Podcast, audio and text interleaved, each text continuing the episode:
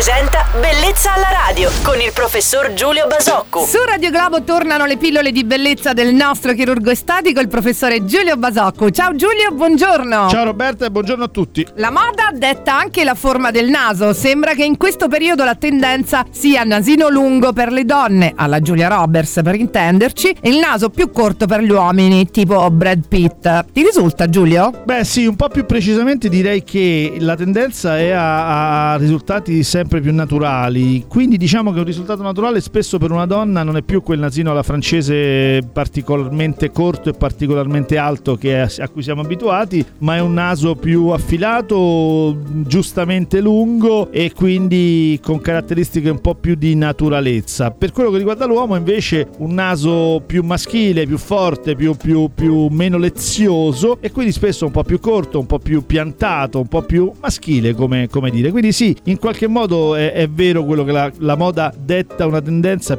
diciamo che, che, segue forse anche una tendenza impostata un po' dai, dai chirurghi estetici eh, verso una naturalezza. Giulio, mi chiedo se esistono delle protesi da applicare al naso per cambiarne forma. Sì, una moltitudine Roberta. Esistono una moltitudine di protesi che, come dire, ricostituendo, sostituendo, ampliando, insomma, intervenendo su alcuni, alcuni volumi del naso ne, ne, ne modificano moltissimo la forma. Assolutamente sì. Wow, grazie per i suggerimenti e consigli dal nostro chirurgo estetico Giulio Basocco, il quale è sempre pronto anche a rispondere alle vostre mail che arrivano all'indirizzo bellezzalaradio.it. A domani Giulio, buona giornata. Ciao Roberta e buona giornata a tutti.